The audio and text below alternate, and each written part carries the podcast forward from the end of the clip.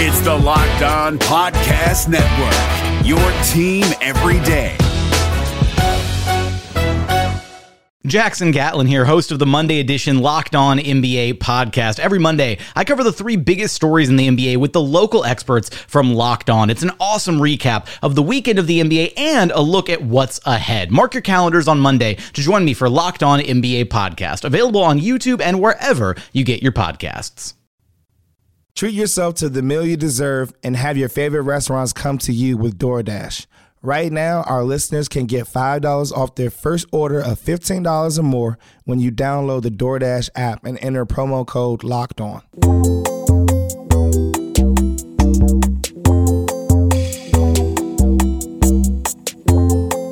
Yeah. I wanna ball like the Wizards. Yeah, you know what I mean.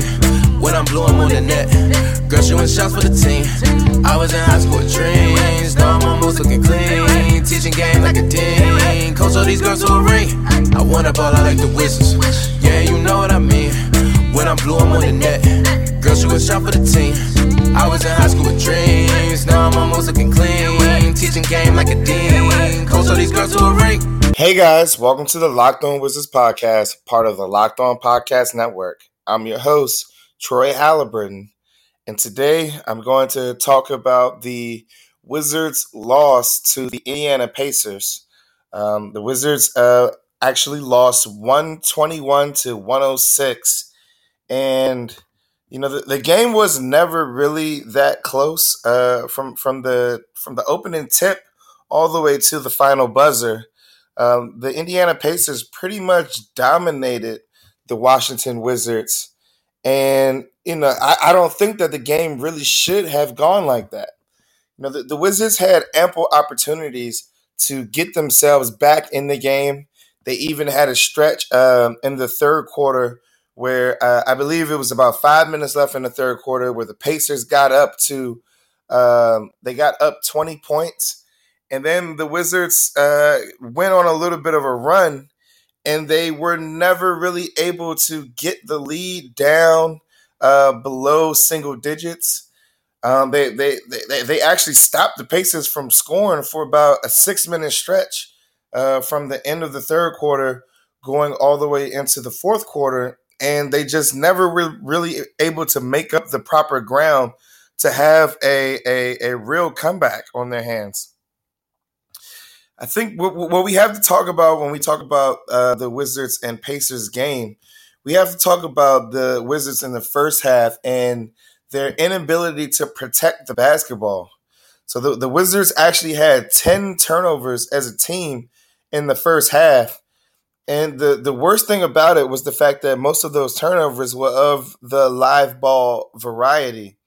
So you had Bradley Beal and Isaiah Thomas you know, the, the, the two uh, starting guards for the Wizards, the primary ball handlers. And, you know, they, they were just giving the ball up either on a live dribble, having the Pacers uh, steal the ball from them, or Thomas and Beal were both making very poor passes, re- really poor decisions on passes, and just just were just giving the ball away and allowing Indiana to to get a steal and and drive down, and those were leading to a lot of fast break layups on the Pacers' part. You know, the, the, the Wizards, they, they just don't really have the luxury of being able to turn the ball over at that rate with the talent level that this team has. You know, th- th- this is the type of team where, you know, they almost need to come out and play in, you know, the perfect conditions in order to put themselves in the position to win the basketball game. You know, I think that it really starts at the top, and it starts with uh, Bradley Beal, who, you know, if you didn't watch the game and you just looked at the box score, you know, you might say to yourself, man, that Bradley Beal, he, he looks to be, you know, right where he left off uh, uh with this all star production. He had 30 points. And you know, but but if you look at the box score a little more closely, you'll see that you know he, he took 29 shots to get his 30 points, and, and really that's because Brad has been struggling mightily from the three point line. uh, this season. Yesterday, he shot uh, an abysmal one for 12 from three point range. And you know, it, it really, we really have to look at the fact that, you know, Brad has kind of struggled with his three point shot over the last couple of seasons. You know, th- th- this is a guy who, you know, came into the NBA, and I think that he was really known as a sharpshooter. And, you know, I think that the comparison that everybody makes that they've been making is comparing him to Ray Allen. Uh, and, and, Brad has even, you know, kind of leaned into that comparison. And Ray Allen himself has leaned into that comparison. And, and you know, he, he made a trip to uh, Wizards practice uh, two weeks ago where he talked to the team about, you know, uh, watching their, uh, their, their, their nutrition and, and, and, and taking care of their bodies in order to have long NBA careers. And on that visit, Ray Allen spent a lot of time talking with Bradley Beal about shooting the basketball. So what I'm looking at right now Beal is we're looking at a guy who is a career 38% three point shooter, but this year he's only shooting 28%. And I know that it's a small sample size because he's only played uh, seven games so far. But I mean, we're looking at Beal. His three point attempts are up to 9.4 three point attempts per game, but he's only hitting 2.7 attempts per game at 28%. And this is even down from a guy who shot 35% last season from three point range. You know, th- th- this is a guy who Bradley Beal, I believe, is is really turning into more of a scorer than a shooter. And I, I don't think that, you know, that that's something that the Wizards should want from him. I think that, you know, he he is a great scorer, but the Wizards also need him to be the sharp shooter for this team. And so when you look at yesterday's game, I mean, Beal was coming out there and not really hitting the shots that, you know, a, a superstar player or superstar sharpshooter would be hitting in the game. You know, his one for 12 from three point range really hurt the Wizards the most because of the timing of a lot of those misses. You know, the, the during that same stretch of play that I was talking about, where you know the the, the Pacers didn't score a, a point from uh from from from the four minute mark of the third quarter all the way to about the 10 minute mark of the third quarter, you know, they were just sitting there stuck on 94 points. And the Wizards, you know, they, they, they would score a couple points, they would get the lead down to 20. And then the Wizards themselves, they would get four straight stops and then not score the basketball. You know, then, then they would get the lead down to 16 or 14. And this is when, you know, the point where Beal had ample opportunities to hit a couple of three point shots and really get the team back in the game. So, you know, Beal, he he had a, a couple of open looks from corner threes, wide open corner threes. You know, he, he would shoot a three, miss. Thomas Bryant would get the rebound. They'd kick it right back to Beal, and he'd miss again. And uh, and while I love Bradley Beal's game, and while I think that he has been much improved over the last two or three seasons, you know, especially the last two where he has actually been an NBA All Star in the Eastern Conference. You know, I think that there is a separation between, you know, a player like Bradley Beal and a guy, a perennial All NBA player and MVP candidate, and uh, James Harden. The difference between Beal and James Harden is that while Beal can have explosive outputs for games, it's not nearly as consistent as a guy like James Harden, who, you know, on on a on a almost consistently nightly basis is coming out and scoring 30 plus points. And, you know, in situations where, you know, his teammates don't have it, you know, James Harden is coming out and he, he's scoring 49 points, 50 points, doing, you know, against the Wizards, 60 plus points, doing whatever it is he has to do to put the team on his back in order to, you know, put the team in a position to win. And just right now, Bradley Beal isn't putting the team on his back. He's playing well. He's having good games, but there's a difference between, you know, playing well and playing at an all star level and putting the team on your back and playing at an all NBA level and, you know, putting your team in a position where, you know, they have a chance to win versus a, a, a good Indiana team on the road. You know, the Wizards were never really going to have an opportunity to win this game if Bradley Beal didn't play like an all NBA superstar type of player. And so Beal struggled mightily in this game. And, you know, uh, the, the, the other, his starting backcourt mate, Isaiah Thomas, he also struggled. So, and we're, we're looking at uh, Isaiah Thomas, who shot three for 10 from the floor and also had three turnovers in the game. But, you know, when, when we're looking at Isaiah, we have to talk about uh, his lack of scoring since he's been inserted into the starting lineup. So he, he played against the Pistons and he started and he only scored nine points. And against uh, Indiana last night, he only had 10 points. And so we're looking at a guy who is, you know, averaging nine and a half points a game as a starter, but he was averaging 16 points a game coming off the bench. You know, 16 points a game coming off the bench. That was really big for the Wizards. You know, that really allowed the Wizards to have that scoring punch that they really needed in order to compete you know, with the bench mob, the, the bench unit for the Wizards coming in and playing so well. Isaiah Thomas was a part of that. And now with his scoring being gone from the lineup, we're looking at, you know, guys like Ish Smith, who are, you know, he, he's a good point guard and running the team and getting others involved, but he's not a guy who's going to be able to come in and and score a good amount of points for the team and allow them to to to the bench unit to, to kind of stay in these games. You know, also I, I want to take a look at another uh, starting lineup decision that Scott Brooks probably should look at. But uh, first, I want to tell you guys about my bookie. If you're the kind of guy who likes to bet a little to win a lot, try a parlay.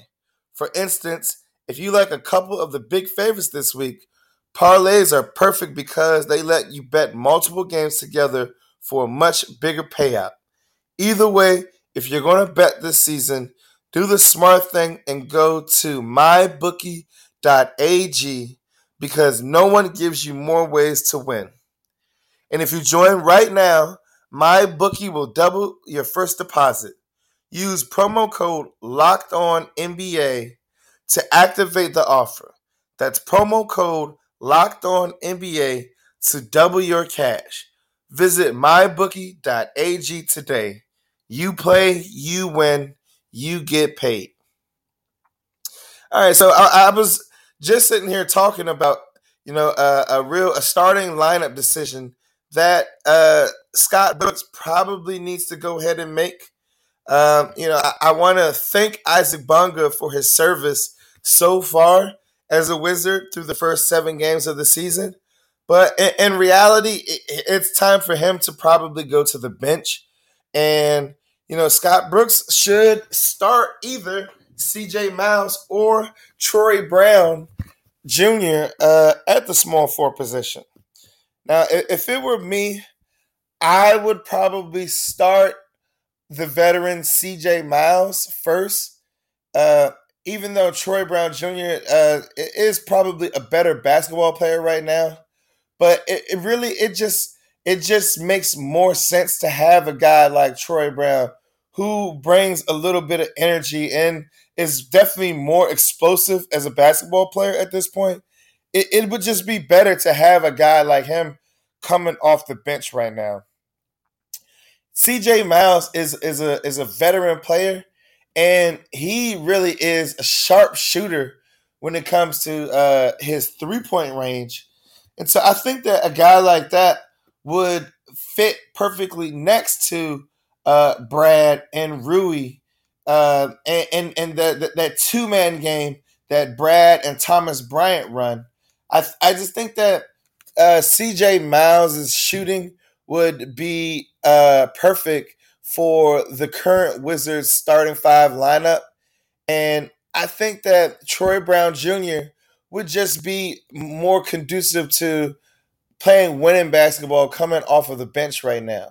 So if I were Scott Brooks, I actually would start CJ Miles at small forward, and then I would have Troy Brown Jr. continuing to come in in his current role as you know the kind of uh, combo guard slash small forward slash spark plug off the bench, and you know just allowing him to come in and really give the the the, the starters a little bit of rest. He brings that jolt of energy on the defensive end, and so yeah, I I, I really think that I would start CJ Miles, and either way, if if if Brooks doesn't want to start CJ Miles and he wants to start Troy Brown Jr., I think that that would be a perfectly okay decision as well.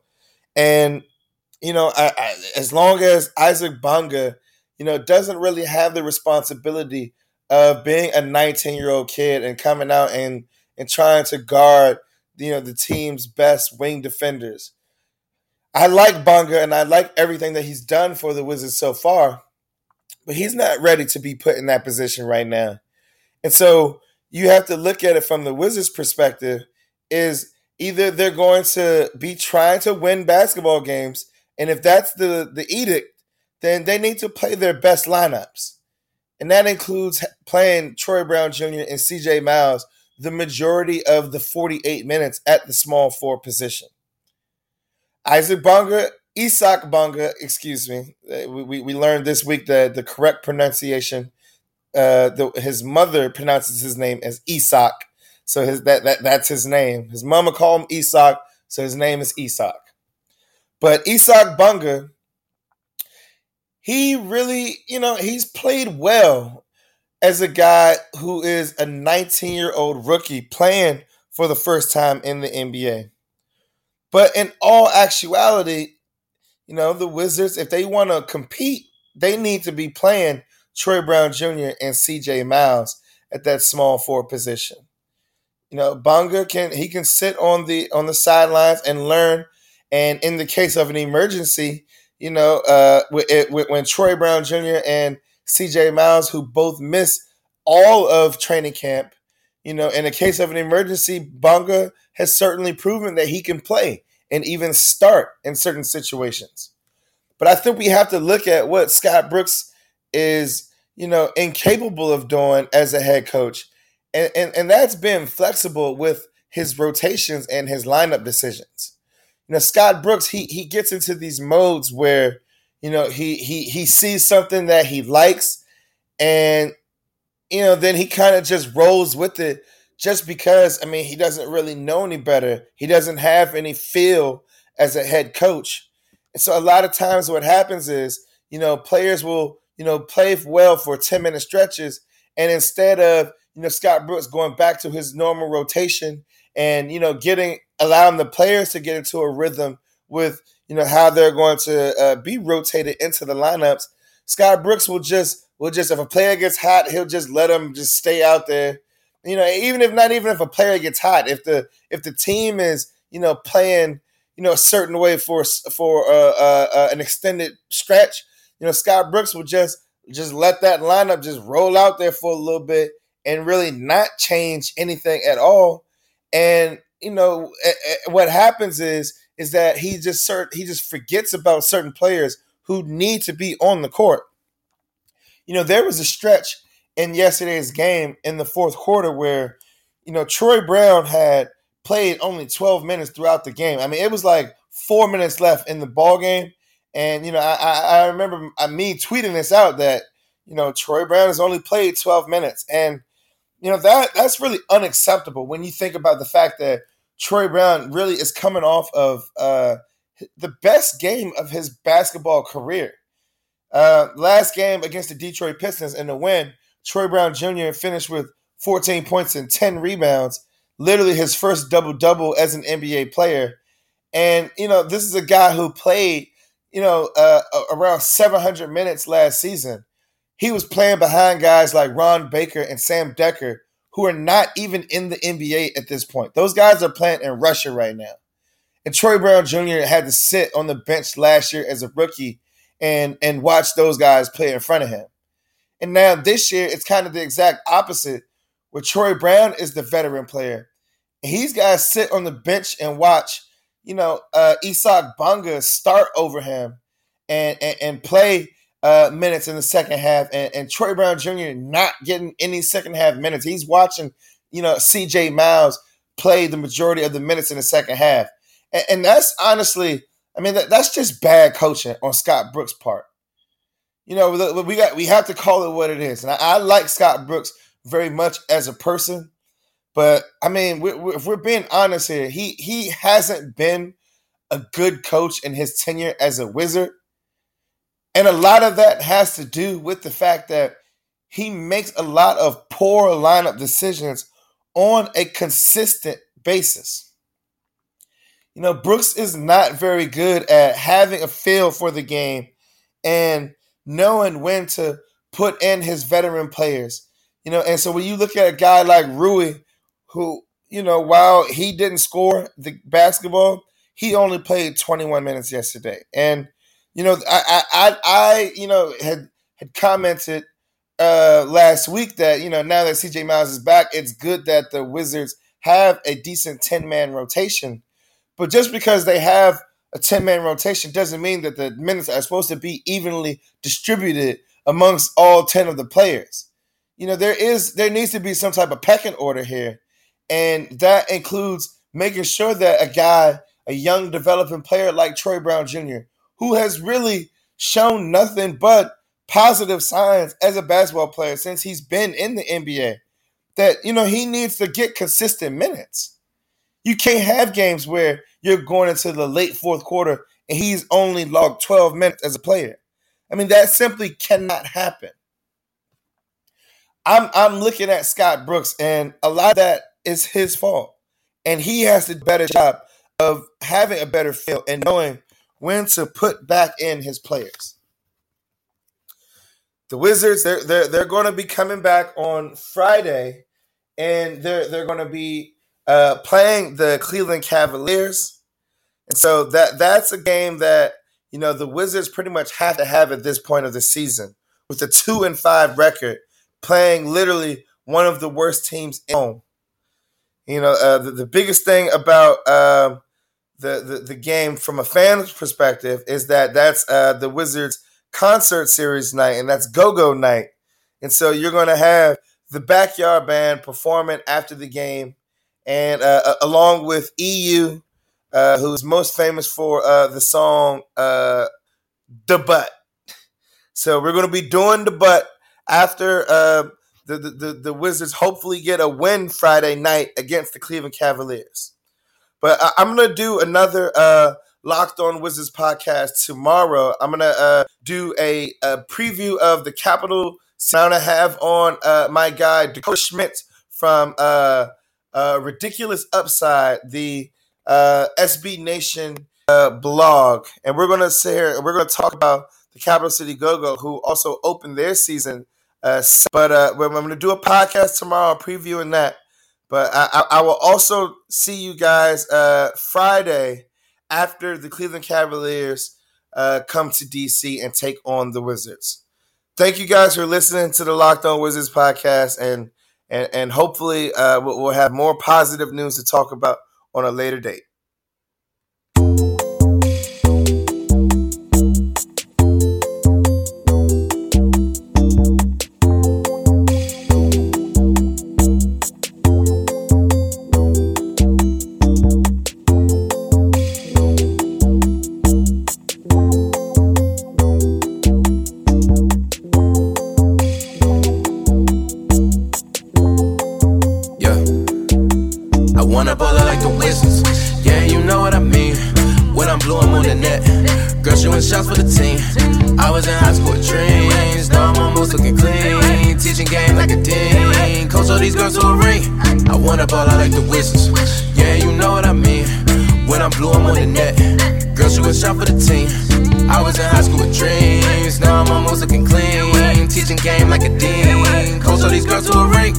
I've been plotting since I was a fetus. Young PG legend like Gilbert Arenas. Now I'm chilling back, giving advice. I buy my girl shit, it don't matter the price. They see that I'm taking, they try getting pants. Labor money, I just tell in advance. I ain't cheating, I'm just trying to dance. She just trying to have me up in a trance. I'm in a strip like fuck it. They just trying to make some buckets.